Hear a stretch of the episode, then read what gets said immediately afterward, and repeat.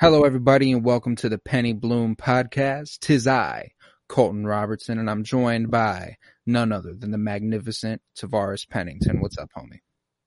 What's going on? What's going on? Uh, you know, I'm just chilling, chilling today. First remote episode for you and I. We've never done this. Yes, it is. So it's uh, you know, we're waiting in suspense to see if the chemistry kicks off like it normally does. Oh, I, it's it's there. It's there, It's and there. you know it. No, it's there. It's It's, there, it's there. and you know it. Nobody, nobody lie to themselves. I, I can see your beautiful face. That's enough. Uh, you can't see mine, but I, I, I don't have. Unfortunately, a, I don't have a, a unfortunately. camera. I'm sorry. So, so today we're going to be talking Zack Snyder's Justice League. I'm very excited to talk about that. We're joined by another friend, another guest named uh, Tillman McClooney. I'm excited to have him on. He'll be joining us for uh, the Falcon and Winter Soldier over the next six weeks or so. So I'm um, very excited to have him on for this little uh, test run of sorts. You know, I'm ready. You like to do those here. I I- I love it. I love it. Shall we roll the tape? I believe we shall.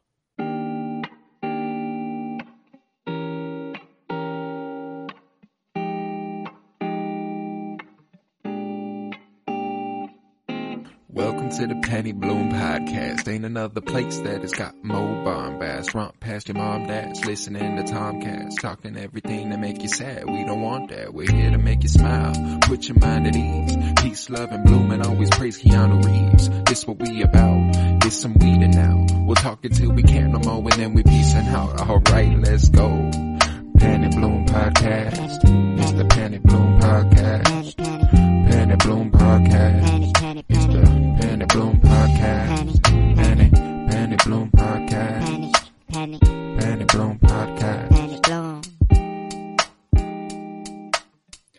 And now joining our call to discuss Zack Snyder's Justice League, we have Tillman McClooney. What's up, buddy? And Cora, how you guys doing today? I'm happy to be here. Oh, I'm happy to have you here, buddy. I'm real excited to talk Justice League because, uh, as you and I both know, when we were living down in Mizzou, we had that, uh, we had a special bond created over this, uh, the voiceover video of the Justice League. I mean, who could forget? Wait, I'm looking at this video. Oh, That must be Jim because Jelly don't shake like that. know how to cash a check. but for a long time throughout, I, I'd assume most of our lives, as Tillman, Tillman, I know your favorite superhero for a long time was Flash from a young age. Tavares, I know the same. Mine was always Batman. So we're, we're coming from a well-versed, uh, Justice League background here, I feel like. Looks like we have good taste, Tavares. Yeah, yeah. You know, you know, great minds think alike. Basic Batman it's a- fan. I mean, I'm not, I, I- I'm cool with Batman in one sense, but there's a lot of beef I got with Batman too now. Like I just, he's, he's a billionaire and like, obviously he, he could do a lot more productive stuff with his money, but he, he decides to, you know, put on a bat suit and fight people who are selling drugs. And that's, Yeah. Yeah, Mhm. yeah. that's something. Yeah, he could he could have picked a uh, I don't know more nuanced way of doing it. He was just kind of like, I'm rich, I know how to fight, and I know I want to take my anger out somewhere. So the only place that society will legally allow me to do that is if it's a, against the criminal. Not that True. it's legal at first, you know. It's just he has to prove to him. He's like, hey, I promise, I'm only beating up the bad guys, and then Yeah. him and the police can work together. hmm And I'd say that this role is probably the most productive use of Batman there is in terms of uh, using his resources Oh yeah, and actually putting uh, putting use to his money by uh, Mhm. you know recruiting the Justice League yeah. and uh, building the tech they need in multiple situations to you know get them in and out and get moving and stuff. He's uh he's definitely a good ringleader in that he does have billions of dollars. Yeah, and he even says that in the uh, in the movie where when Flash is like, "What's your superpower?" He's like, I, "I'm rich," um, and that is Yeah. quite the, that is quite the superpower. hmm No, man, bought a bank, saved Superman's house. Look, that if that's not the most useful thing Batman's ever done, I don't know what is. Nah, see, that was like, that was some dope shit too. I was like, okay, so Bruce Wayne's just got the money to be like, that house is getting foreclosed. No, it's not. That's my No. bank now. Mm. That's wild. you, you, buy, you buy the bank. You just you just you just buy the fucking bank. I, I, I don't know.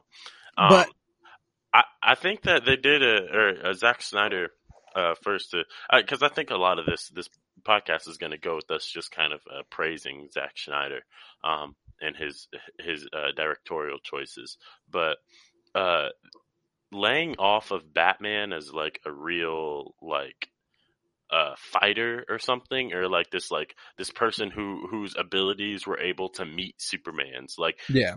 based on his own like sort of uh efficacy. Like that's not at all what the story of batman is. Batman is a story about a rich man who happens to develop the technology that's advanced and sufficient enough to stand up against superman. And so they they place a lot of emphasis on his run to technology which i thought was cool because christopher nolan's batman does that but less less so. You you go to Christopher Nolan's Batman to watch him beat up some punks. Well, and that's what's cool about Ben Affleck's Batman is that like I like him a lot as Bruce Wayne. Like Mm, as mhm. as Bruce Wayne, he's probably my favorite Bruce Wayne ever. Uh, Ben Affleck, because you get to Oh, yeah. focus, you focus a lot more on that side of him. I feel like because even when he is Batman, it, it's, no other Batman reminds me of just Bruce Wayne in a costume than this Batman for some reason. I don't know how to explain that further, but like it doesn't seem like this Batman has like tons of fighting prowess. Like obviously he does, he's Batman, but like that's not what's being put on display. It's his intelligence and his savvy with uh, technology and stuff. Like he's he's a smart guy rather than an overpowering guy. Yeah, yeah, Yeah, yeah. which I'll say I definitely uh, agree with that. Like when I first watched uh, Batman versus Superman, um, and in Justice League, the first one, I was I, I took note more of. I thought Ben Affleck was a great um, Bruce Wayne. I will, I won't lie. At first, I was like, man, I was like, oh, I don't like Ben Affleck as Batman. I he doesn't get off the Batman persona. But um, you know, yeah, being able to mature more about it um, and just look deeper as a Bruce Wayne, he was fantastic. And like like uh Tavares spoke of um Christopher Nolan's Batman, um yeah, and you guys either you or Tavares spoke of uh that was more of yeah, you watch him beat up punks, the man will take on a whole brigade trained um by deadly assassins, you know, um been on the brink of death multiple times and just just a mar- strong martial arts fighter. And I will say at first I was thinking I was like, you know, the kind of make I was like I was like the Snyder made Batman look kind of weak in these in these uh these movies. I was like he just he can't hang in it like but you like I said, I matured more enough to see like yeah, he uses his Bruce Wayne assets um more to his ability and that is personified in his character more than a butt kicking Batman, you know. Well, and that's that's what I like too about this movie is we the final nail in the coffin, like what wins this battle is not Batman and Superman. It's Cyborg and Flash who are like ultimately the yeah, like yeah, the, right. the undoing. Which is mm-hmm. wild to me. Like the fact that you make a Justice League story that doesn't culti- cultivate. I mean, Superman was huge. Don't get me wrong. Obviously, without Superman, they don't end up where they end up.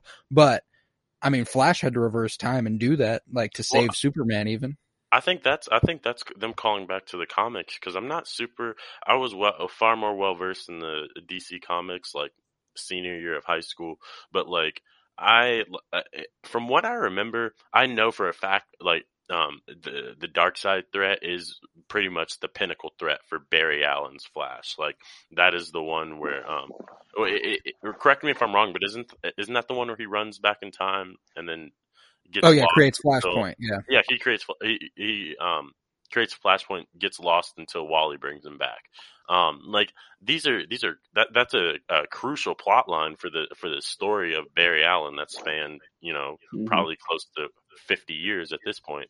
Um, so yeah, like it, it needed to be a story with the Cyborg and Flash getting their getting their shine. That's why I think it begins with Cyborg and it ends with Cyborg. which is also kind of interesting because like you the comics and the yeah the um flashpoint and that and there's just you know there's different flashpoints that we see throughout DC universe and movies, TV shows, and the comics. Um, in the TV show, uh, when you know, I was younger on uh, Boomerang and Cartoon Network, his flashpoint was when they had to fight Lex Luthor, and Lex Luthor took down Superman, Batman, the whole Justice League was down, and Flash was the one who ran all the way across the world to smack him in the face multiple times into the yeah um Yeah, I uh, that. Hawkgirl had to bring him back in that instance. Uh, he, he just like disappeared into some type of parallel universe or something, or the next stage of life or something. I don't know what it was, but she had to pull him out of there. Tab, what was the uh, what was the CW Arrowverse's version of Flash's Flashpoint? I can't remember what caused it. Like oh, he... it was uh it was that was after the season with um oh yeah yeah with um Savitar. That was it was with Savitar. That's right. And he he runs back in time, like corrects the thing that makes Savitar, but then uh, well, I think that's what happened. And then he create he lived in that alternate universe for like a month with everyone alive. Mm-hmm. Um, but that was just a weird reverse Flash story. Um, yeah. That yeah, I I'm not gonna lie, I gave up on CW's Flash. I'm not gonna lie, it, yeah. it, I, I I don't know, it went off the rails to me. Oh, and they're, they're all those are like so incredibly campy that they're bound to go off the rails. Like it's just yeah. like they can't work for an extended period of time and it's impossible to wrap shows like that up with a superhero, you know, mm-hmm. besides besides killing them. Like yep. that's just there's no there's no satisfying ending for the Flash where like crime doesn't exist and he gets to just go back to being Barry Allen and that's that you know? Yeah. like he, there's always going to be a threat. Like that's just always the case and that's why they have to keep going until you know ultimately a hero or something dies. Right which is why I think all of these multiverse uh like conversations are really compelling because they ultimately are going to be the the cure to these uh, to these um, like myriad of stories that have started and ended and and like fans at this point are getting inundated with different interpretations of characters that they don't like know how to how to even prioritize they don't know which characters are, are more legit than the other ones or which ones uh, tell a more true story um and I think the point is to just realize that they're all true stories in their own right. And let's just say this one happens in Universe 212 and that one happens in fucking universe two. Like exactly, I'm with you there. I'm with you 100. percent I mean, it and that that's a fun that's a fun storytelling tool. It does like it's not. Mm-hmm. It doesn't have to be that it takes away from the continuity of the universe overall. It can just be that like we're creating stories and like, and maybe at this point that's what the DC universe should be like, because they're probably not gonna do what Marvel did. That I don't think they have the capacity to do that at this point like they might as well just go with the Snyder cut direction kind of and be like cuz as far as I'm concerned now that Snyder's out like this this is just it for him. This is a mm-hmm. standalone movie. There will be nothing that expands upon this really besides like their own spin-offs and stuff.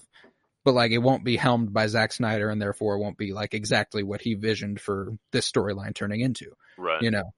Uh but I think that they should just I like standalone DC movies, man. I don't need a bunch of interconnected stuff from them. Oh yeah, no. I like getting just like someone who you can tell is kind of a comic nerd, given a comic, given the ability to write a comic script, direct the comic movie, and then just ball out. Just do do whatever the do do whatever you feel like needs to be done because in the same way that Zack, we were blown away when we find out Zack Snyder's cut is four hours long, is the same way we were blown away when we realized how long the ending of um of uh like Marvel uh, was uh, like fate. Endgame, what, yeah, what that was going to be three hours, yeah. Yeah, it, it's like three hours. Well, it's three hours per movie, wasn't it, or was it three hours total? It was like, like with, two and a half hours and then three hours for Endgame. And then three hours for Endgame. Yeah, it was two and a half hours so, for Infinity War, three hours for Endgame. So that's five. That's five. That's about five ish hours total to finish a, a line of stories about uh you know five to six superheroes. That's like yeah, you know, like yeah, it, and I mean maybe that's just how much time I, I, you need. And that's and that's what's interesting about this too is that like the key difference between Marvel's Infinity War and Endgame thing is that they took the opportunity to make two movies a part where they failed and a part where they ended up winning. And the problem with Justice League and the problem they had with the four hour version of it originally is they were like, fuck, man, we got to condense the story. And in reality, if you split it up into two movies, it probably ends up working better. Right. Or if you just, I don't know, do some shit like Marvel did. Like, hey, instead of just being like, oh, we got to pick and choose which movies we're going to go for because we can't make them all. No, we'll just plan to make movies for the next 20 years. And you can, you can just rest assured that you will get the entirety of the story done accurately. Yeah. It'll just take us 20 years. and I think fans will be okay with that. Uh, overall, how did you guys feel about the uh, three by four layout? The instead of going widescreen with it, he went with that kind of uh, vintage noir thing. I'll start with Tillman. Uh, I thought it was very respectable in the aspect of, um, like I said at the beginning, it was like we're trying, you know, we're this is three by four um, to honor keep, the director's vision. Yeah. yeah, on the director's vision to keep it distinct from the other one, as in this is his vision that he had for it. It's it, it's different. It's gonna be like I didn't know to what extent it was gonna be different. I was like, it's gonna be like you know deleted scenes had it in, but no, the just plot was altered and lines were altered.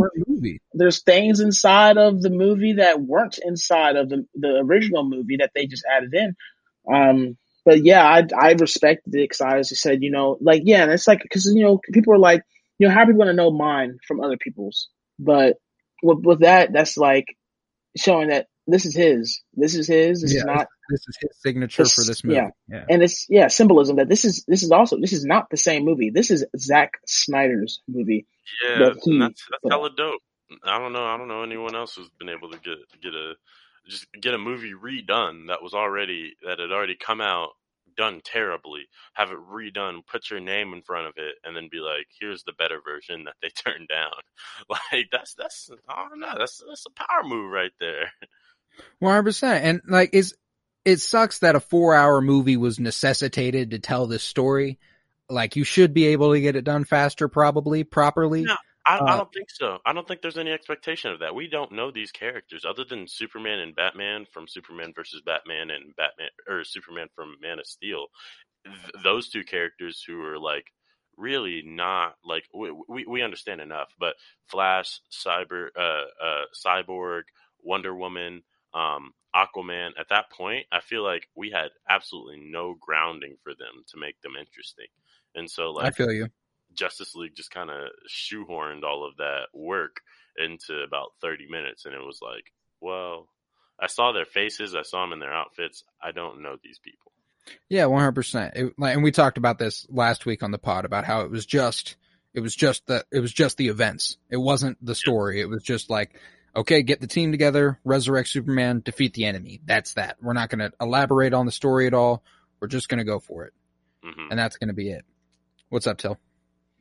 I was gonna say, um, to piggyback off of Tavares, you know, because like when I, I I might I think that just a little bit I feel like DC may have been you know felt pressured in a way as well. You know, Marvel has dominated um, the movie theatrical scene for over 12 years, about 13 years now. And I wonder if you know, DC felt like, you know, we need, so we had, our last big thing we put out was Dark Knight. Warner Brothers in DC, it was like, last thing we put out was Dark Knight. We need to get something out there. And I just remember reading, um, back in school, just that at first, Wonder Woman wasn't even going to happen. People thought that it wouldn't get enough views, that it was, that people weren't going to come out and see it, that it wasn't going to make money. And so, you know, I feel like maybe they felt as if they were saving time and money by not making a cyborg movie or by making a a Flash movie. I mean, because I mean, like, let's think about when we think about the Avengers. Hawkeye didn't have a movie. Black Widow's just now getting her movie. She didn't have her movie before, and so there's mm-hmm. people, you know, in this in in the superhero universe who didn't get movies. But I honestly feel like, you know, I think I would we would have respected. Uh, as true fans, I think true fans would respect like a cyborg movie or a Flash movie. But I mean, one hundred percent, and that's what's cool is that now I think a cyborg movie is even more marketable because like before, like I didn't like Cyborg. I had no interest in Cyborg. He was just kind of there, and I was kind of like, why is he the center of this movie when they barely told the story about him originally? You know, back in 2017. But now you get so much more Cyborg. Like his whole story was pretty much my favorite part of the movie. It was like back, it was. I, I, felt like it was largely the emotional backbone of the film. Um, uh, Cyborg, um, and um, and uh, uh, Lois Lane, Lois yeah, Lane arc because like it, those are both sort of arcs that, um, and uh, also like um, kind of back to you know how I felt about the the three by four. I think the noir effect of the film, at least for that like first fifteen minutes or so, I don't remember many words. I just remember sort of like very slow, methodical noir esque scenes. Of, Well, yeah, because it know, starts with that to, the like, end of Batman versus Superman. and I think it was to try to like heighten the intensity of the of the viewer going in so that you understand like what this is truly a story about. And it's it's not a story about um necessarily defeating the bad guy because that's what what you know that's what a bad action or that's what a bad superhero movie is about. Obviously it's going to be about killing bad guy. It's really a story about like redemption about like learning learning more about yourself and it's about a story about love. Like all these like general concepts that i feel like are like don't get like the, the the justice league that they thought would sell they were like no we need to get rid of all of that because that that's not you know marketable to our audience or whatever but that is what makes it a good movie and it's the same thing that i think um i forgot the guy who did who did the joker but um what's what's that director Jared, Todd oh, Phillips. oh, oh, yeah. um, Todd Phillips. Todd Phillips, yeah. That's I think that's the same thing that Todd Phillips understood too when he when he went in on his Joker film, which was that it's not a story about you know a bad guy. It's a story about like these very human emotions. When you were talking about the beginning of the movie, were you talking about the three by four, the Snyder's cut, uh, Tavares? Yeah, yeah, yeah. Well, Yeah. I, I, I'm, yeah, he's just kind of used because I remember getting into. I was watching it like, yo, this is a serious movie. What the fuck? Like, this ain't no Justice League. Like, this Yeah. is like he, he's trying to. He was he's trying to be artful. Yeah. Yeah, Yeah. yeah. Because what I was gonna say was that what we got from the four hours that I felt was so necessary was the humanization of the characters. You know, you Mhm. talked about, you know, it's not about winning and it's not about being the bad guy. This movie started off with loss, pain, and you know, wanting to be able to feel that and understand that. You know, the the the, the heroes similar to Endgame we're we got our butts kicked, you know, in a way. Like they they killed Doomsday and Justice League, but we lost our greatest hero. We lost our golden boy. We lost. I lost a husband. I lost a father to my my child that hasn't been born yet. Uh, Batman. I lost an ally that initially two hours before I was trying to kill, and so like. Uh, we got the humanization of each character because yeah, especially with Cyborg, we didn't cover his his accident or his his his his longing for his dad to come to his football game and Mhm. his pain and his suffering. He was just a kid in a in a room that was like, "Hey, why are you following me?" And then met her on the Exactly. street. We didn't get the same thing with Barry. We got a little um a little We minute of basic him. Barry Allen backstory. Basic Barry with, Allen- uh, basic Barry he's yeah. Visiting- He's visiting his father in prison, and like he's like, I'm studying criminal justice. To, you know, Yeah. like you, you know this about Barry Allen though. Like Yeah, that's he- that is Barry Allen's story. Th- those films, th- those scenes, though, were very like at least th- those were nostalgic for me on on the terms of uh, the Flash, to the CW show, because like Mhm. I remember those scenes being some of my favorite. Like you know, like he was like Oh, talking 100 to percent. his dad, trying to get him out of prison. Like it, it's just a real moment with his character. Yeah, and, and with his dad especially, I was gonna say the fact that you know we got to see multiple times where he spent you know minutes. We got to see minutes, multiple like periods of time with these characters. That that scene with his dad in the Snyder cut was so long. I got to see the emotional pain that his father had of watching his son try to fight and continue trying to hold on to past his dad was like, look, you know, make your own future, and that we didn't get that in the original Justice League. So it was it was so much easier to connect with these characters when I that I just I, I admired so much all of them in every single way.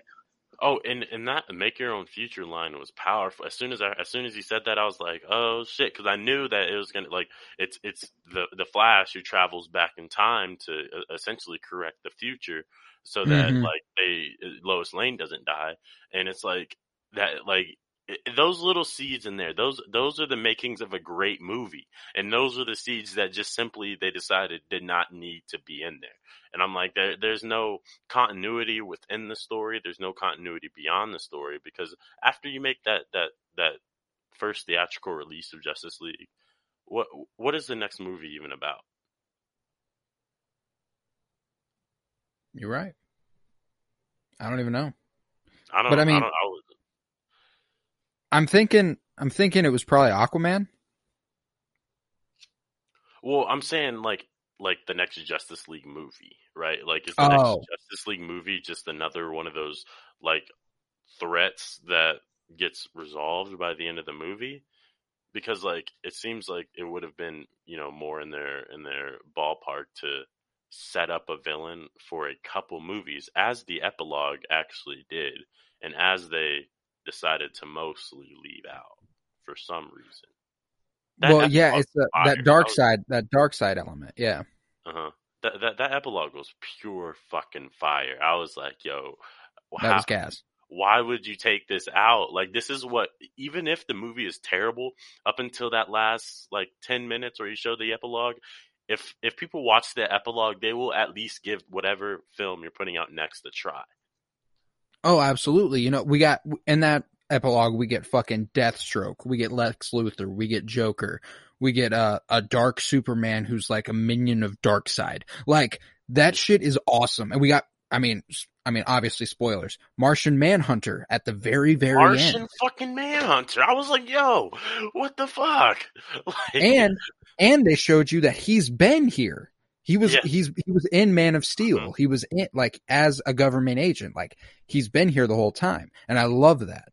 hmm Yeah, no, that was it was that was perfect. I was like, this is like this is what I want. Like this is like there is no potential to even theorize before they came out with the Snyder cut. The Snyder cut it just, just scratched that theorization itch. Scratch it. Scratch it. Scratch it. That's what's necessary when you're doing films like these, though. Um, And um, I would say, yeah, the epilogue. Um, that I know we'll probably get to that later if I'm if I'm not mistaken, Colton. Um, no, but just go ahead. Just go ahead. I'll just say that um, you know, the the original Justice League ended with the line, well, with the the with uh Lex Luthor on the boat with Slade, and he was like, well, shouldn't we have a league of our own? And then it goes off to the end of the movie. But the epilogue, Yeah. after such an impactful movie, and you get this epilogue with, you know, a what if or a what may be, um, an alternate universe. That was like a cherry on top. I was like, oh my gosh, that's the thing that we see at the end of Marvel movies. Where like, oh my gosh, like, what are we gonna do with this? Are we gonna make a movie? this? Can we do something with this? Can we do something like, like, like, what are we gonna do with this? Like, and just like, like, has you wanting that eagerness and that waiting to get the next thing, the next possible thing, and the next possible part of the story, the next chapter. And so I thought the epilogue was just key at the end because there was just a way to keep you intrigued. Like, oh, there's there's more directions. There's I want more. You know. yeah, and there was a ton of different directions you could go from there, like a ton. And what I really, what I really enjoyed, and one of the things that stood out that I wasn't sure was gonna, you know, end up landing as well as it seemed was Jared Leto's Joker popping up. Oh, And uh, I loved that scene personally. Uh, I think this is the best iteration of Jared Leto's Joker by far so far. Uh, this was his best Joker scene by far. There are people saying this is the best interaction between Batman and Joker of all time. Oh my not gosh. Oh my, I'm leaving. I'm leaving the podcast Not right now. How It is dare you not say I that? was like, I was looking. I, was I didn't say it. I said Where's- that some people have said it. I know, I know, I know. I, I for one think the best Batman Joker interaction was in the interrogation room in Dark Knight. That's what that was the first thing that popped in my head. I was like, "This." I mean, I it was good, but it, it wasn't that. That was something else. Yeah, and I mean, like, if we're like, you put it side by side, you got, you got fucking Jared Leto and Ben Affleck versus Heath Ledger and Christian And Bale. I, I I'm, mean, I'm sorry, uh, I- Jared Leto's never going to be Heath Ledger. no, No, Heath not. Ledger is is. I, I I will die before somebody gives a better Joker performance than Heath Ledger. But me and um Colton also talked about like, you know, with each Joker we see in these movies, they all carry somewhat of a different persona. Oh yeah, So I, I try to look at Jared Leto's Joker and see in the direction and try to judge him based off of the direction that they wanted him to go. And you know, we had a more jo- realistic Joker, just kind of like crazy, just you know, kind of. I mean, not exactly similar to comics because he wasn't really laugh gassing anybody.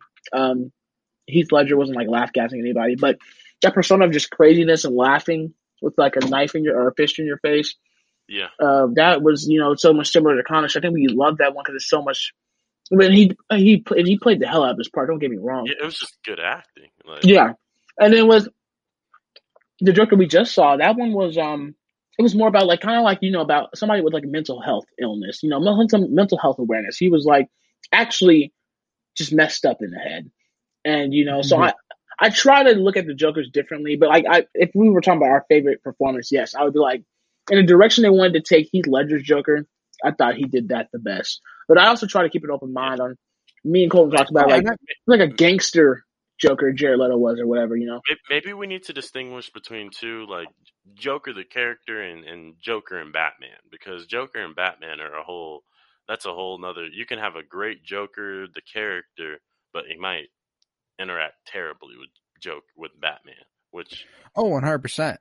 And uh, one thing that I saw another another thing that people complained about in that scene is uh, Batman using guns.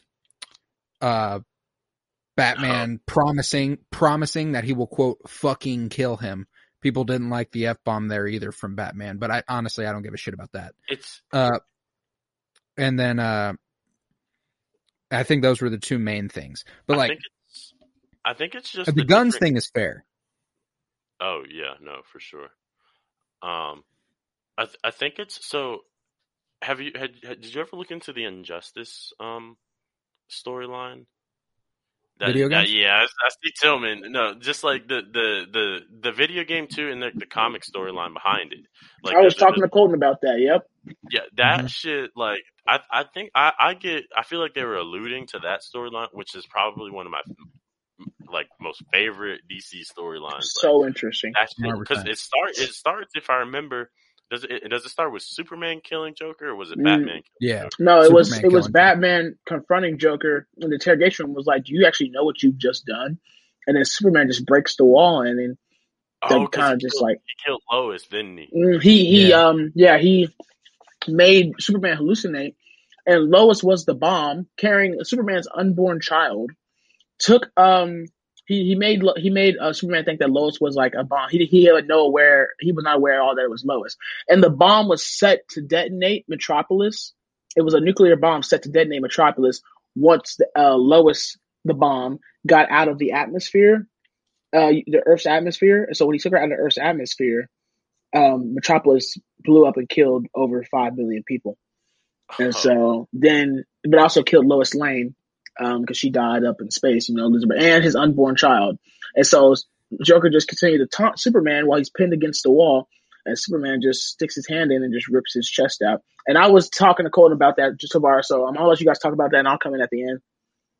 Yo, yeah, no, I'm gonna tell you, if there's anything that will break Superman, the the that is that. Like, it's, nothing. I mean, it, it's hard to get to Superman. I feel like, and I feel like the best way to do that is kill Lois Lane while simultaneously tricking him and killing five million people at the same time. yeah, double whammy. yeah, like it's like it's like just killing Lois Lane. I don't know if that's enough. Like, I feel like that would make him upset, right? Yeah, But it's the fact that he was tripped and, or tricked, and and then also because of what he did, yeah. kill five million No, people. but- Like but that's what, what happens after that is is like it's it's all out. It, it, it's like everything is uh, is in upheaval. Like that's that's where you get um you know uh, uh, Slade Wilson running with Batman and the Flash and Joker and Mera. Like that that's how you get to those outcomes. Though I feel like is when you do some drastic shit like that, and especially like the the, the world and how like because they flashed to this world multiple times. Um, and it just looks yeah, the kinda like nightmare world. Yeah, nightmare world. I always think of it as an as an apocalypse world, though. It seems like it seems like something Oh, something 100 percent. happened, um, and it was probably Superman's fault, or Superman had something to do with it, and Batman knew about it, and also kind of had something to do with it. Well, judging by this post-credit scene, it seems like Superman's kind of a servant of Darkseid. Oh yeah, no, I definitely think that's what what happened um, there. All, all, all I'm saying though with the with the injustice storyline is that like I think that you you can see how he's kind of trying to um, pull to like Zack Snyder was pulling together the threads of of the most famous DC comics into an original film, um, which is like one awesome and two just like a better a better way to tell a story a, comic story about characters that you aren't making up characters that do in fact already exist and that have backstories and that have motivations and that have certain triggers. Um he he was really like feeding into the the the nerd of it all. Oh, 100%. It was, uh, and just that that epilogue like i want that story i want that story told Oh yeah.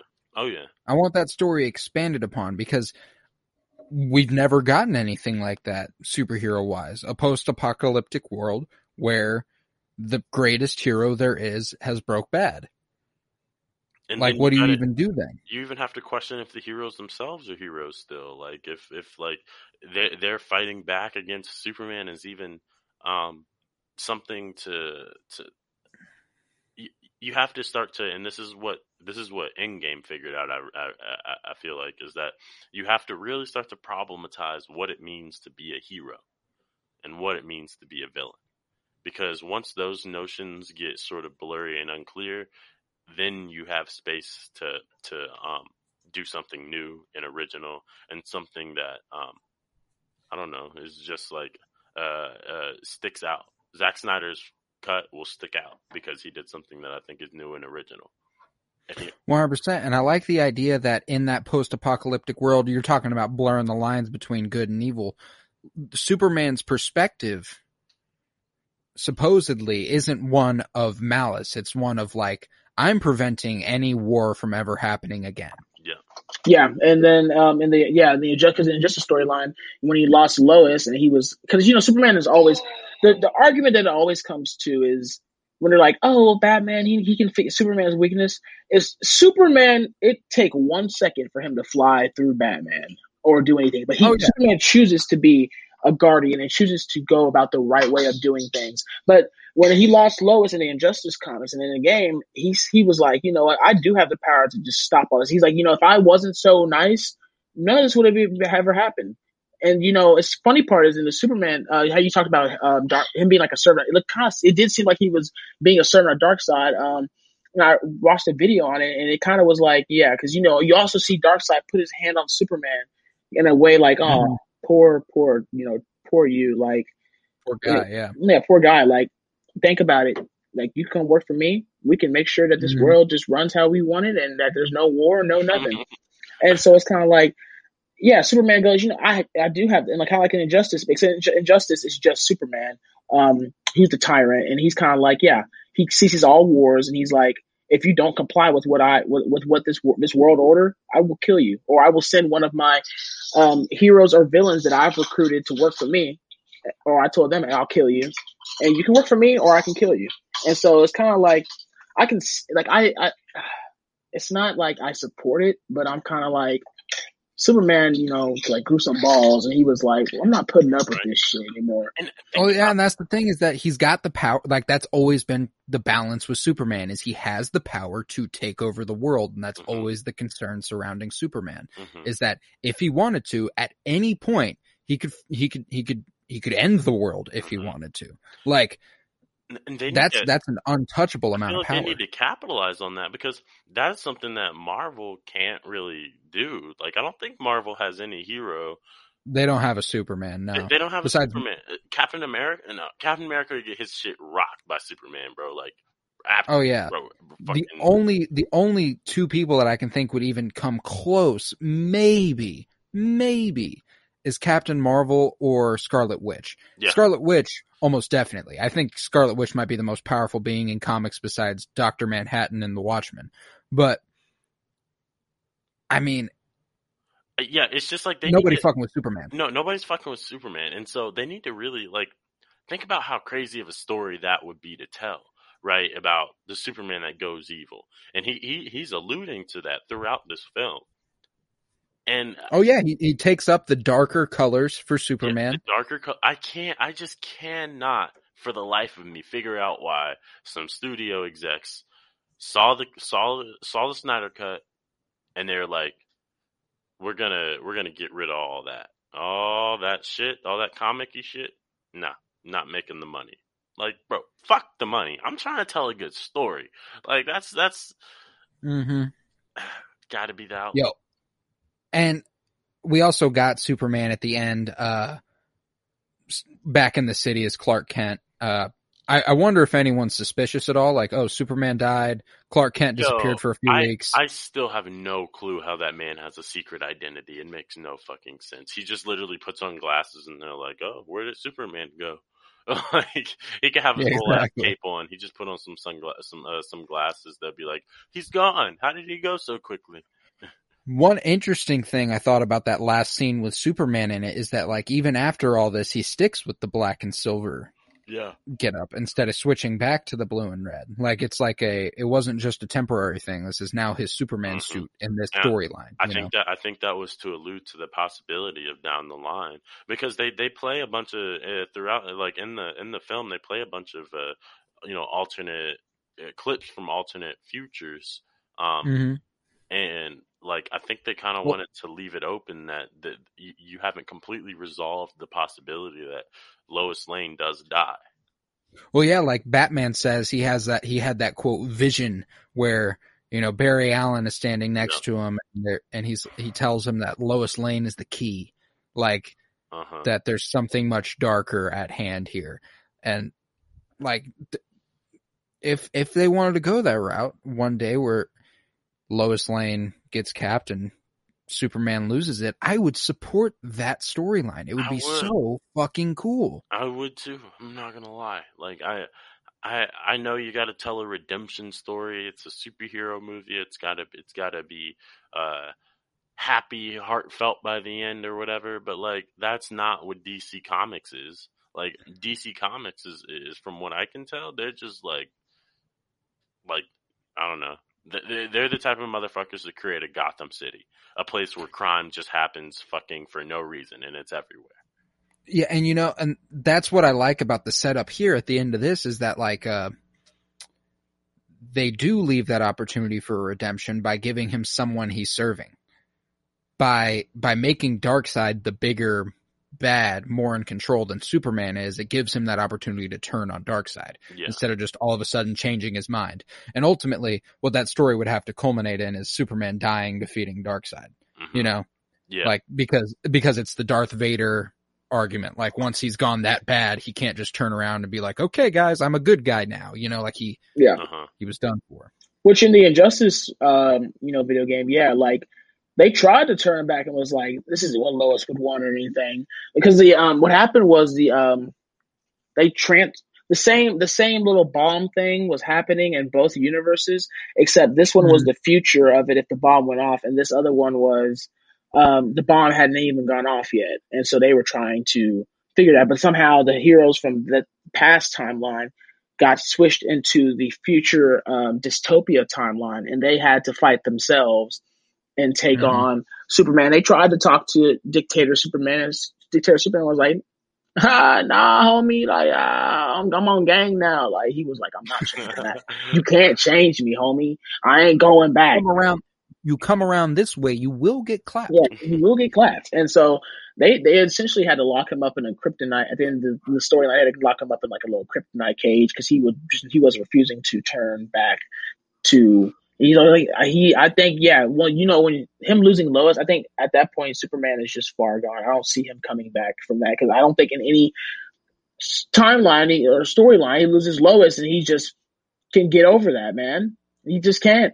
I Mhm. it's, it's just whatever. I mean, like, dude lost his dad. I, Superman said, "Fuck it, my mom might as well die as long as I got Lois." Yeah, like chilling. If Lois dies, Superman is gone, just done with. But the, the how epic would that to see? Then we would really see though who would win between Superman and Batman when Superman is actually trying. So I'm all oh, for it. No, it's raps. It's raps. Superman, like, have you guys watched The Boys no, not yet. Is that on the one- Amazon? Is that the I one didn't with the yeah with the like the Superman type character and the Who who is who's a piece of shit? A complete, yeah he's a utter, douchebag. He's a chat. utter shitbag. Superman Yes, Chad. he is a chat. Yeah. He's uh, but like they show they like one thing about Superman that's never like been like the standout thing about him for me was his laser vision, but uh that show makes me realize that uh yo if he just lets that shit loose, it's raps. Like nobody survives. Yeah, man it's- like over. down the crowd in his imagination, right? Mm-hmm. Yeah, like murdered can murder hundreds just by opening his eyes. Like that's Yeah. Yeah. that's absurd. Yeah. So no, Batman does not fuck with Superman if Superman is willing to murder. Like, But um, I, if we can, I do want to talk about Darkseid a little bit. Um, Do you know, and the difference between the Snyder Cut and the Justice League was, in the Justice League, Steppenwolf was the big bad guy. He was, he said um, at the end of the movie, "I am the destroyer of worlds." Like, he's Mhm. like, I run this shit, man. He's trying to let them know. Uh-huh. But what we saw in the Snyder Cut was maybe he'll, maybe he'll take me back. maybe he'll take me back, Daddy. yeah. Daddy, Darkseid, please let me back. I'll come home. I'll do the chores. Like we saw a submissive Steppenwolf where it. I I, I like that too because I felt more compelled to the story, knowing that. And this is like, it was like it was like I said, it was giving me like Marvel esque. Like it it didn't feel like a climax movie, kind of like what I And felt it- like with Justice League. I was gave like, this is a- Steppenwolf a big- purpose the big beyond destroying worlds. Mm-hmm.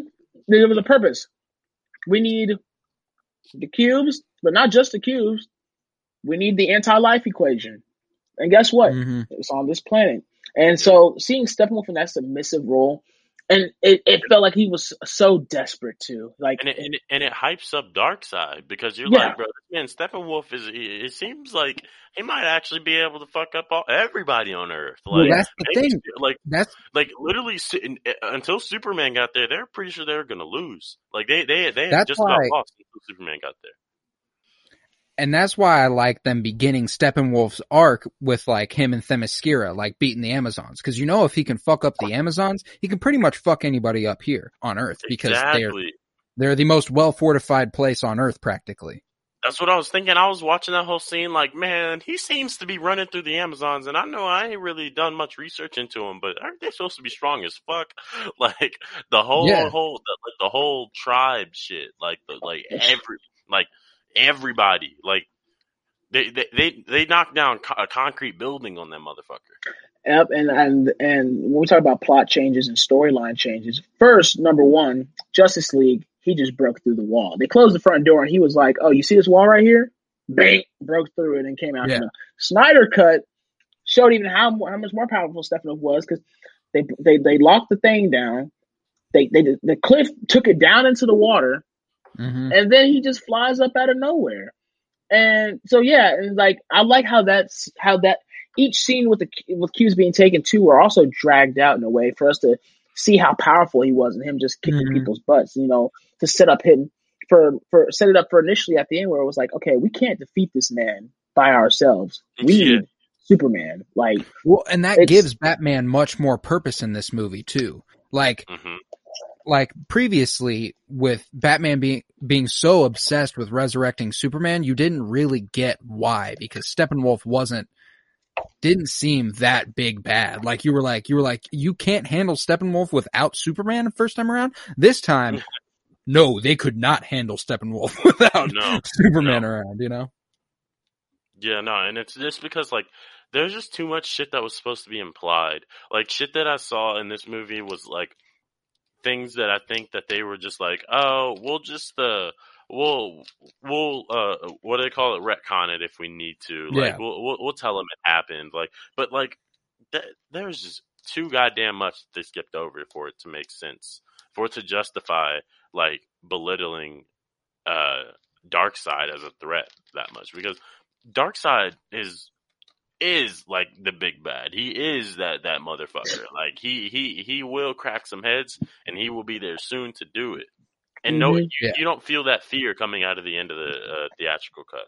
Yeah, and what we got was a little bit of deja vu from um, Mar- Marvel side of things. Was we knew, or people who we knew, because they they showed it in the movie. You know, there's Darkseid, there's this bigger, badder guy. But also, if you're a fan um, of stuff, you know that okay, well, there's some big, bigger, badder guy there in the universe. If you know how the comics and how the cartoons play out, you know that there's a bigger, badder guy. And we kind of saw that Darkseid at the end. Uh, deja vu Thanos saying, "Fine, I'll do it I'll myself." myself. Yeah. I'll do it myself. The dude said, "We'll do it the old ways," which means that man's bringing the army. Which hopefully we get some Justice League Unlimited up in here. We just pull in Mm, a whole bunch Green Arrow. of you know 300 different people. Green Arrow, pulling um, Siren, pulling Fucking all of uh, them. all of them. Bring them all. I, Bring I don't all. mind. Bring them. So this movie tie became Titans. yeah yeah. Titans, yeah. The movie changed for, um from the original Justice League, which was kind of like it, it was kind of set up like a finale. Even though at the end he was like, "What if we have a league of our own?" And I was like, "That's all we're getting is like the Legion of Doom." Legion of Doom, uh, yeah. Like I, I mean, I mean, Legion Doom is cool, but I mean, like the the they, the uh the the Justice League still wrecks them. I mean, like I'm just saying, I'm just saying. Yeah. But like knowing that there's that bigger, badder uh, figure out there, uh, you know, it, this movie became a setup movie to me. It became a setup movie for different directions that they can go now, compared to it just being like, oh, here's the finale of Man of Steel and uh Batman versus Superman, you know, and it was kind of like thrown at us. And then, you know, um, agree with me or c- cut in at any time. The Justice League original was just very rushed. It was just very Right. rushed when it came to character development and storyline. I was confused at one point. I felt like I was lacking information and just lacking like intriguingness because it was just rushed. Uh, cool. Well, that's that that's that was the same problem I had with I'm a, I'm a switch properties here with, but Star Wars: The Rise of Skywalker. You know, like you felt like you felt like you just kept getting events. You didn't get any of the story. Things just kept happening happening subsequently, and it didn't seem to have a reason. It was just kind of like we're moving so fast paced, and we have so much story to fit in in such little time that we have to show you the big moments, and that's it. hmm hmm hmm Which is why I go back to what I'm saying. I liked how scenes were dragged out, like Themyscira, because Yeah. it was it was okay. He popped up. They said seal the doors. They sealed the doors. He broke through the wall, and he chased after them. We didn't get to see him fight the thirty Am- Amazonians inside of the thing, and then him breaking the thing, breaking the. Oh, you saw Amazonians die. Like some of the Queen's closest uh, allies die right in front of her. And she's like, "Oh my gosh, they're dying, so I can get this out of here." And then him just hunt down them while they're they're on horses, just you know trying to get away. And he's just Hulk jumping Mhm. across the land. Yeah, And so we got to see, like I said, you know, I felt like it, that wasn't rushed, so I got to see, like, wow, this this guy is no joke. Yeah, and that's like, the I thing was- too is that is like making this this movie so legitimate like that's that's what that's what makes this movie is is these drawn these like i'm usually bothered by excessive action sequences but it felt like the action sequences were earned in this movie like oh, we yeah. actually got to these action sequences because of things that they showed us and i appreciated that Yeah, yeah, no, definitely, and I feel like the uh, on uh, like when I I don't remember much of the first Justice League 'cause I didn't rewatch it, and I watched that years ago. Um, Mhm. but I just remember being confused as to why the hell Wonder Woman seemed to know so much. I'm like, why is she like? I get it, she's like the one of the big dogs, but like, how does she even like? Why is she so important? Was she? She's all in the loop, and it was because she had the warning, and so she knew based Mhm. off of that warning what the gravity of the threat was. We the viewers they don't you don't see the Mhm. like this massive destruction of Themyscira. You don't see like um I- actually I'm not sure if they had do they have the arrow? Do you remember if they have the arrow that Wonder Woman gets in the original? They they had the arrow um in the original. They just were like, we need to fire. They when they were just they, she just said we need to fire the arrow to to let her know, and then it, it goes to the scene of them firing the arrow, and she see she sees that it's on fire. She goes, oh my gosh. Um, she's like war, but they don't show the scene of her going to it, going to the um historical landmark and going down under, and then yeah. having revelations and seeing the tapestries on the wall. They cut all of that in um, the original Justice League. It was just, it was just, she just said, we need to signal that the, there's Right. that the, you the and box that is shit, when she was there at that Acropolis or whatever was some of the most beautiful shit in this movie. Right. Like when And- she when she walks outside of it and you see the view outside, and like God, there were just some breathtaking shots like that in this. That's the that's the benefit of the three by four, I think, too, because like those things you come 100%. about those scenes and they all they automatically feel important. Like you're like, Like oh, all like right, like Clark something's Kent, going on. Like Clark Kent and Lois Lane back in Kansas in that cornfield, bro. Yeah. That shit was an idyllic looking. Like that shit was beautiful. It was a painting, bro. It, it, it was mm-hmm. lovely. I loved that shit, and it, it really lets you know that this is a beautiful moment he's having. He is coming to. He Yeah. is remembering who he is. Yes, because at first he was just a savage. And so I think also seeing that, you know, because it kind of was like, when I first saw it, I was like, oh, he just saw Lois and now he chilling, huh? He, he cool. Yeah, exactly. Like he cool. But seeing that in the the the uh, Snyder cut now, you know, you get to see him uh, humanize and regain himself. And I mean, at first I was like, okay. Um, I mean, at one point, I don't know if you guys thought the same thing, but when he was just pounding on um Steppenwolf, I was like, uh, is he like, is he like, is he's not like raging? Is he like from his previous state before? Because they, they were talking about like, we don't know how he's going to be when he comes back, or he's going to be whole again.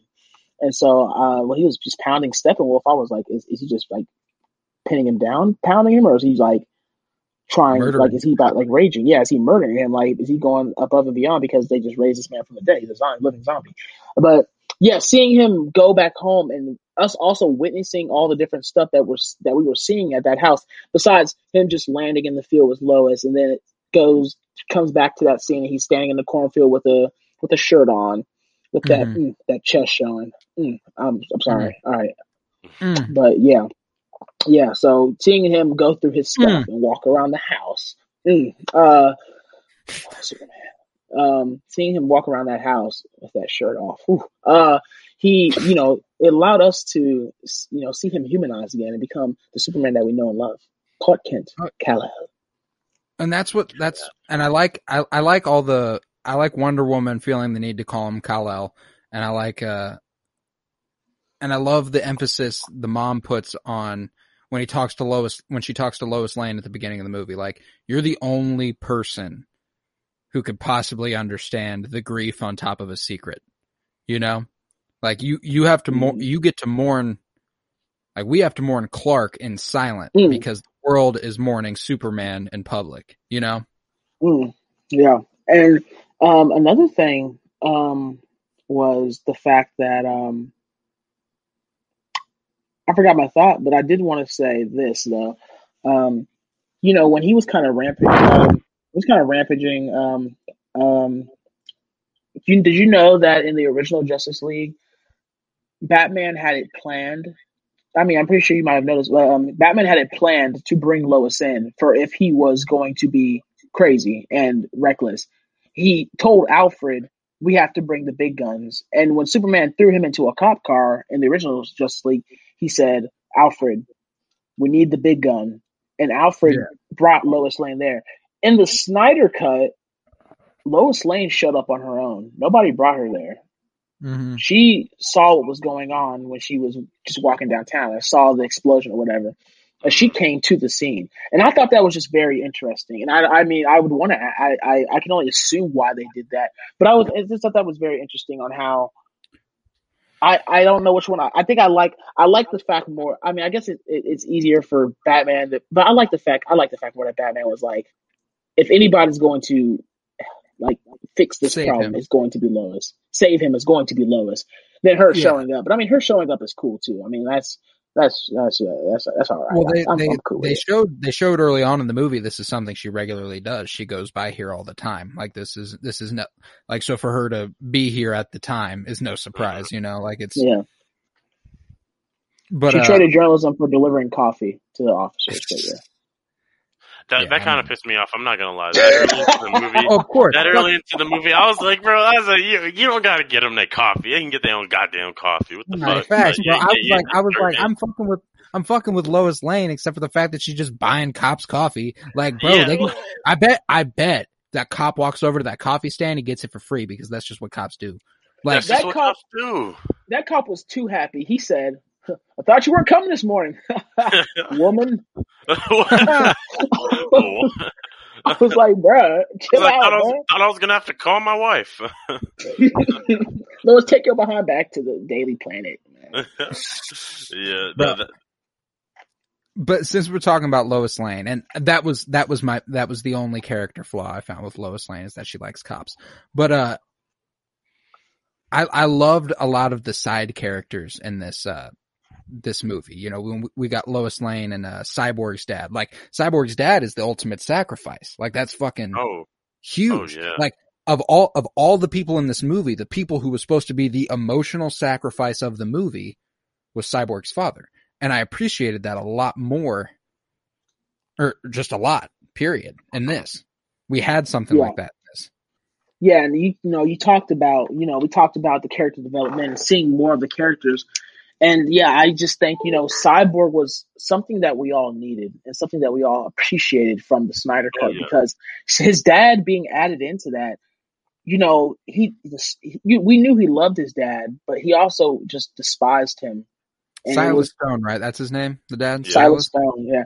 We, he we knew he just despised him because of the fact that he felt like you know he took his work more important than him. We see that in a lot of like movies, and that's real life too. People feel people look for their dad's attention and for their love and admiration, and then when that's not there, they they they they uh they're hurt and they're frustrated. And so like absolutely. I was when he blamed his dad, he was like, if you were there, she'd still be alive. I was like, dang. I was like, he might have a point though.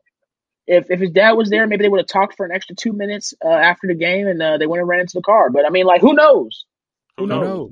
But also, Yeah. it, it, it's it's so stupid of them to leave that out, like of the original cut when like Cyborg is a product of the mother box. Mm. And so, if you want to start to forge a connection to understanding sort of the capabilities of this box that nobody really knows the full extent of, And the You need- capabilities of Cyborg. and capabilities, you have to do it through Cyborg's character. Like he has to be the one to show what, like, and he is the one to show in Snyder's cut kind of the capabilities of the Mother Box. Um, but like Mother Box is like just kind of seem like some random. It's like they they drop they drop three three um big rubies Stones. on yeah or, or Infinity Stones or just something. It's like they drop three random things on a planet and they're like, oh, we got to go collect them now. And it's like, why do we have to go collect them before we do the whole thing? And Getting like, that whole expansion on have to. how they got there with Darkseid Yes, and like yeah. all those Yeah. places from the universe leaving them on Earth. Like, yo, and that Yeah. scene was epic. That shit was Yeah. fucking cool. mhm. Which is so important as well because it was just like we were for for the first Justice League. I I was like, who's Steppenwolf? I don't Yep. I don't know of a Steppenwolf. Who is What are Steppenwolf? the mother? what like, are these boxes? Why are boxes? these other boxes here? Yes, why Yeah. are they here? But knowing that it was all making it um in Snyder Cut, you know, all related to Darkseid, and then elaborating on that throughout the thing. And I mean, I get it. I I, I don't think there's been a four hour movie in the theaters since Lord of the Rings: Return of the King, so I understand why they probably do four hours, but it was nece- it was a necessity. But go ahead, Colin. I, I was gonna say that like uh in the first one with the the introduction of the mother boxes here being from all over the galaxy helped so much for me because the first time I watched this I was like, so you're telling me all these mother boxes that are the key to the fucking universe just happen to all be on Earth. They're just all right here. Yep. We never got that expansion the first time. I was like, so this key to the fucking universe practically, they just all happen to be here. It's just on Earth. All of them. Yeah. All of them. Yeah, Also, why are they the anti-life equation just happens to be on Earth. happens to be on it? And yeah, Well, why it happens why to be there because of how the mother boxes got there, and I like that. hmm Like that. That's the backstory for that. Is like Darkseid Right, implanted exactly. the anti-life equation when they introduced the mother boxes. and he didn't know it was Earth. He he didn't Yeah. know it was Earth. Yeah. This man the whole time was He like, did his "What's this long lost planet?" Interesting. He was just like, "Fuck it, time to put the anti-life equation here. I'm not even Yeah, gonna look they- into where I'm at." They, they didn't explain that well exactly how that le- like how that maybe they didn't. I just missed it. But like I, I I was a little unclear on like, bro, how do you have the anti-life equation And know forget where where it you is, put it. and then forget where you put it? Like what? That doesn't even make sense, bro. If I remember anything, I'll remember the the equation and take over the world. The thing, the thing for me just has to be that like in their retreat, they didn't like. I think his plan here was just to he just implanted the anti-life equation, and that was going to be that. But the opposition was so heavy that he had to abandon it. There wasn't a plan beyond implementing the anti-life equation, is what I think. Yeah. And maybe there's a bigger plan as well um, with the anti-life equation. Maybe he, you know, I, I imagine he wouldn't just place it for any reason. I mean, I don't know. I, We'll I think he was. I think he was going to use it, like he was going to take out all Yeah. life. But then, Yeah. you know, the opposition was too great, and he had to flee. So he didn't mean, even. yeah.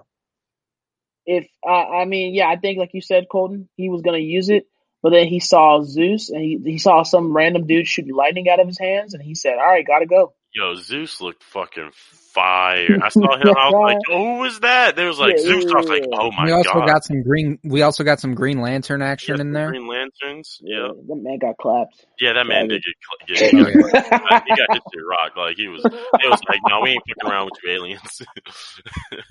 But seeing everybody that- teamed up like that was great, and um, like- yeah, if you ain't Superman, you ain't shit. Yeah, Wonder Woman looked at Aquaman and she was like, "Look at us." He said, "Yeah, look at us." She said, "Who would have thought?" Aquaman said, "Not me." Not me. yeah, Well, I'm not gonna and- Go ahead, Uh, Tavares. like on, on on on a last note. I feel like I feel like Aquaman still did, and, and like it, his movie, his solo film, kind of rectifies a lot of it. But I don't feel any closer to Aquaman after this movie. But that's the only Not one bit. really. Well, I- yeah, that's what's interesting is that like I think because of the Aquaman movie, Yeah. like they explain everything they need to explain about Aquaman's background and his origin in that movie. So like expanding upon his uh his story here in the Snyder cut isn't important. You know, maybe the first time around because I don't think Aquaman was out yet when Justice League came out. Nope. So so it's like that time around it's like a little more important. Like, yo, at least let us know what this man like who this man is, what he's been doing.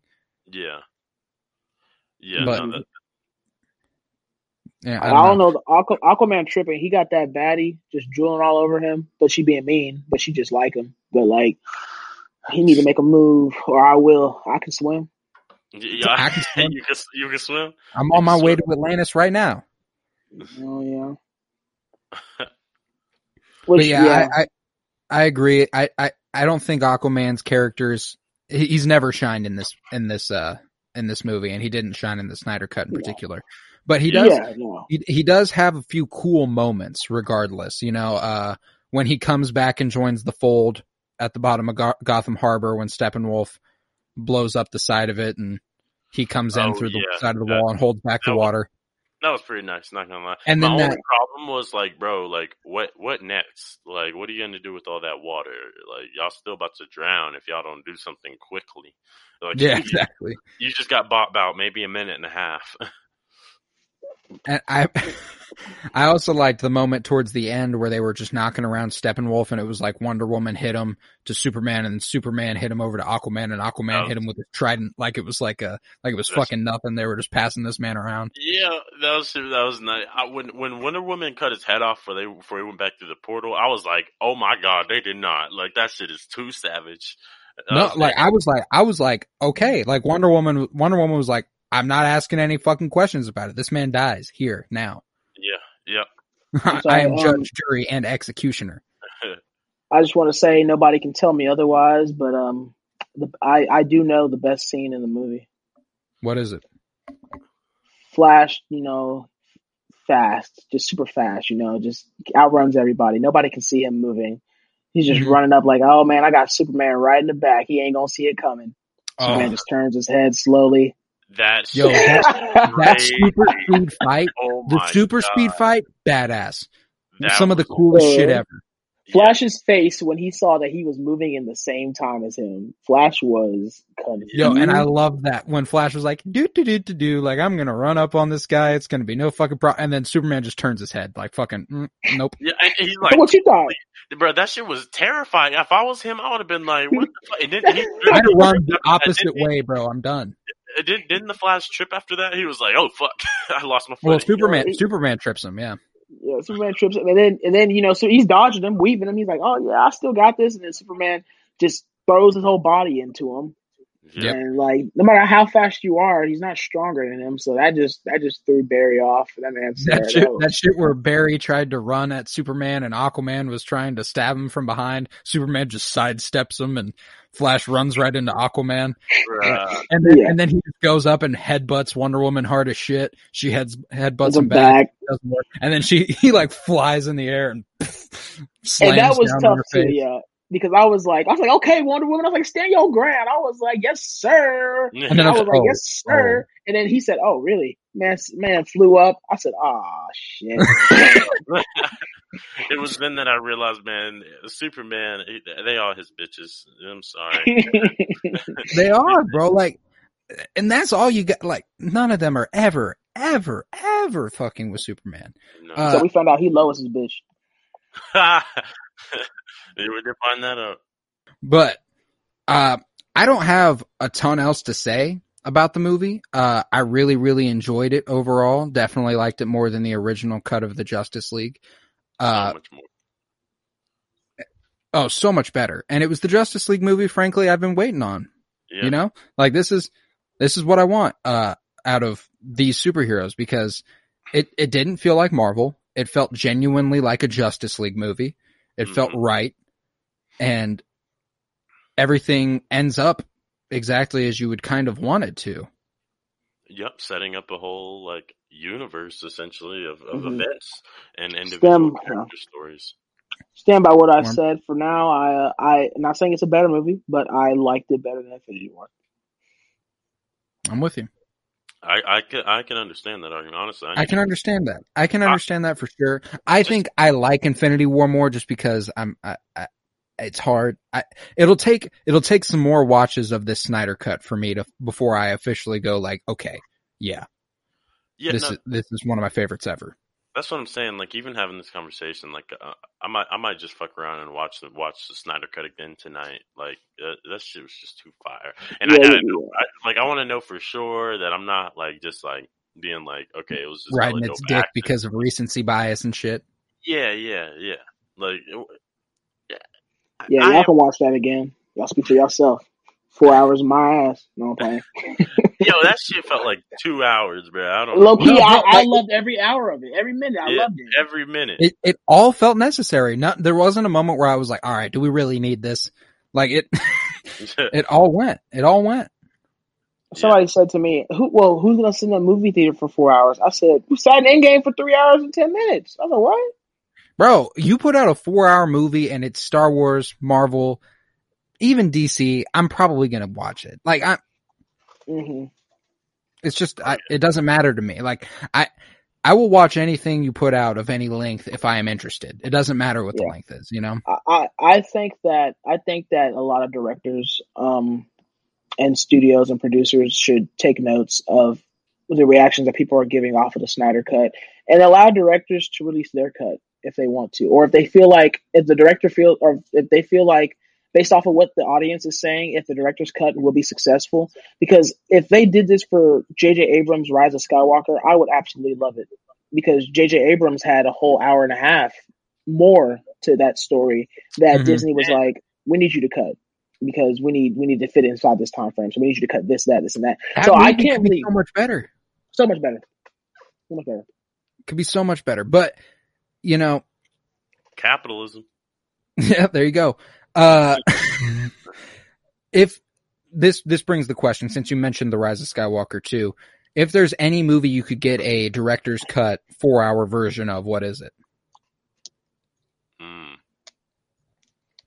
That's a. That's a trick question because I mean it'd be easy to say my favorite movie because I'll be like, oh, I, I want to see more of my favorite movie. But I'm think now, but I'm thinking in the way of what's something I feel like I could have gotten more of Yeah, on a what movie you could have that I believe more had out of. potential. So that's an interesting question to think of. For me, I think uh, I think the movie already did everything it had to and everything it wanted to do, but it could just be even more in depth. Uh, is the uh, Revenge of the Sith with See- Anakin, Anakin's fall? I could have, I just could have said it, but I just didn't want. I didn't want to be biased with my favorite movie, Colton. But No, I, I, was, I knew I knew what you were thinking. I knew when you were saying your favorite, like obviously you were going the Re- Revenge of the Sith, like. But it's got to be that one, like for me anyway. Like, I want I want more of I want more of that story with with uh with Obi Wan and Anakin's fall apart, and maybe even like if you got a director's cut, throwing a little Ahsoka. I don't know. Hey man, just throw, I'm, throw him, throw in the scene we all need to see. Master Skywalker, there's too many of them. What are we going to do? And then it's just him chopping heads. Need it. I mean, I'm all for saving the kids, but I'm all for Star Wars violence too. Yeah, I don't even know what movie I would want to direct this cut of. There's just there's too many good movies. There's so many movies, but I mean, like, um, the, question, the question is, what movie is already all right, and then what You know what? do you think can be amazing? Spider-Man Three, Tobey Maguire, Mm. Okay. Ooh. Okay. because Yeah. similar to Justice League, they crammed two villains and their storylines into a two-hour that. frame. Three, three villains. Three villains. You're right. They crammed three villains into that, That was- two-hour That was a frame. gr- Yeah, and that was already a pretty. that was a great great solid- choice. And I, I people don't I know people don't like that movie, but I I like that movie. That's. Spider Man was my second favorite. I love Spider. Man. I grew up on Spider Man, and so I know there's Tom Holland and there's Andrew Garfield, but I am a Maguire fan. I, I I love Tom Holland too, but like I'm just when I talk about my the ones I grew up on are going to be my favorite, which is understandable. It's just like any our adults who like Absolutely. Star Wars prequels better than sequels. But Spider Man three, yes, I believe that I could see the director's cut of that because there's three villains thrown into there: Hobgoblin, Sandman, and Venom. That we just some of it felt rushed, and that's what a lot of co- comments people made. They were like, "You guys tried to jam pack all of this into one movie," and they were like, "That wasn't that wasn't." And that was pretty much the downfall of that. That, that was part of the downfall of that um, series of movies because they talked about Spider-Man four, but they were just like, "No, let's just reboot it." And then Andrew Garfield didn't work out, and they're like, "Oh, let's just reboot it." And so, you know, around Tom Holland, but like, yeah, that Spider-Man. I'm gonna go with Spider-Man three. I had to think about it for a little bit, um, but I like I that. thought That's a really good. good choice. Well, last thoughts on the Snyder cut. Fucking great. I feel like we're all in uh we're all in agreement on that. It was definitely far better than the original. Uh Tillman, thanks for joining the podcast for a bit to uh come talk to us about it. Yeah, no problem. I just um I didn't know, but did you guys um also recognize that the Flashpoint wasn't a thing in the original Justice League at the end? Really? Yeah. Oh shoot! I didn't even I didn't, I didn't realize that. hmm At the end, they the, the little flying things were like they they were kicking his uh Stephen uh, Stephen Field's uh, butt, and those things were like. Oh, he was like, you know what they smell, and they were like, they smell fear. Batman said fear, and then they just swarmed him, and then he he he beamed up into the sky. We don't know where he went, but he just beamed up into the sky. But I meant to bring that up earlier. I just thought that was interesting that they added in that whole flashpoint. Like, yes, Mhm. the world is destroyed, they succeeded, but psych, here comes Flash. But yeah, that wasn't a part of the original Justice League. Hmm. Man. But yeah, my final thoughts are yeah, great. Uh, I love the character development, and I just I can't wait to see what DC does next after that. Um, I I feel like you know you did you've done something good. Let's let's keep it that way, and let's you know build off of that. You know, um, without excessive fan service. So, but thank you, yeah, thank you for having me, and I highly appreciate the time, and I had a great great time talking on your guys' podcast. All right, thanks. And I'll talk to you again later tonight for the. Falcon and Winter Soldier, huh, buddy? Yes, sir. Yes, sir. Tab, last thoughts on Snyder Cut? Hey, I mean, shit is it's goaded already. It's um, it, it's shown us what superhero movies can do, what a DC film should look like. Because for the longest, the question was just like, okay, we got Marvel, we know Marvel's fire. Now, what's DC gonna do? And then the second question is, well, how can they do anything when Marvel is so good? Why why wouldn't they just like adopt the same strategy? How can they do something different but as effective? And I think that that question Zack Snyder had some he had some very compelling answers to those questions that uh, unfortunately were not um, profitable enough to be to, to rise to prominence. Nevertheless, it was such a good time. Thanks for being out here with me, Tavares. Uh, it was uh, it was a pleasure. This will this will definitely I think I think we'll get on a much better recording schedule this way. Oh yeah, absolutely. Um, percent. I think you can expect more weekly episodes with me and Tavares for sure. Yes, definitely. This was a this was a pleasure. I liked uh, having Tillman on. That was a, a good uh good you know dynamic. Well, addition. Yeah, and Yeah. that's what that's that's what the uh, freedom of the remote podcast allows is uh, inviting people on Right. to discuss.